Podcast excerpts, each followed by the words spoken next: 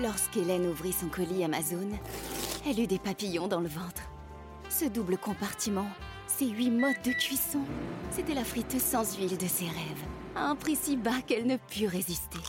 Ça mérite bien 5 étoiles. Des super produits et des super prix, découvrez nos super offres dès maintenant sur Amazon. Savoir, comprendre, choisir. Radio Classique au rythme de la présidentielle. L'édito politique avec le Figaro. 8h12 sur Radio Classique, l'édito politique avec Guillaume Tabar. Bonjour Guillaume.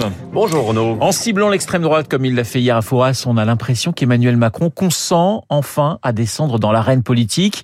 Le paysage est-il en train de bouger? Oui, il est en train de bouger parce qu'on est maintenant à à peine plus d'une semaine du premier tour et que tout le monde a intérêt à faire bouger les lignes. Euh, Emmanuel Macron se croyait à l'abri de ses bons sondages après le déclenchement de la guerre en Ukraine.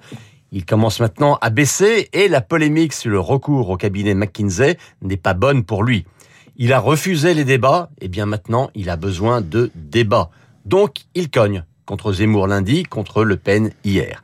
Marine Le Pen, elle, laisse ses sondages monter, mais elle doit maintenant mobiliser les catégories populaires dont l'abstention lui serait fatale. Lui aussi porté par des sondages à la hausse, Jean-Luc Mélenchon croit, ou en tout cas fin de croire, à un second tour pour lui en priant que cet élan crée un réflexe de vote utile à gauche. Valérie Pécresse, elle, elle sait qu'il lui reste une semaine pour faire descendre le président sortant de son piédestal. Alors elle oppose les revirements et les échecs de son bilan à sa capacité à elle à gérer le pays. Euh, c'est l'enjeu de son programme des 100 premiers jours qu'elle a dévoilé hier. Et puis enfin, Eric Zemmour mise sur un effet trocadéro pour ne pas être relégué. Vous le voyez, chacun joue gros.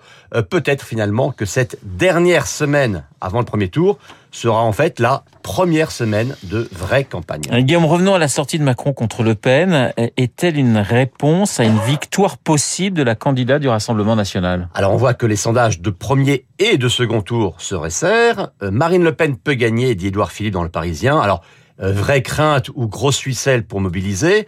Disons que le sentiment depuis des semaines euh, que cette élection est jouée d'avance peut en effet rencontrer la négligence de l'électorat macroniste et rien de tel que la peur pour remobiliser. Euh, remobiliser les siens, mais aussi attirer des électeurs de second tour.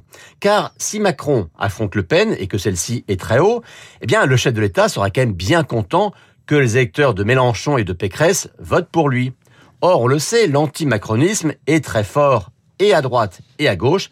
Alors dans ce cas-là, eh bien, on ressort le bon vieil épouvantail de l'extrême droite ou de la République qu'il faudrait sauver. Euh, problème, c'est que la Marine Le Pen de 2022 n'est plus la Marine Le Pen de 2017, laquelle n'était déjà plus la Jean-Marie Le Pen de 2002. Donc attention, l'extrême droite est à nos portes. Euh, L'argument risque de ne plus être aussi pertinent. L'édito politique de Guillaume Tabar, tout de suite mon avis.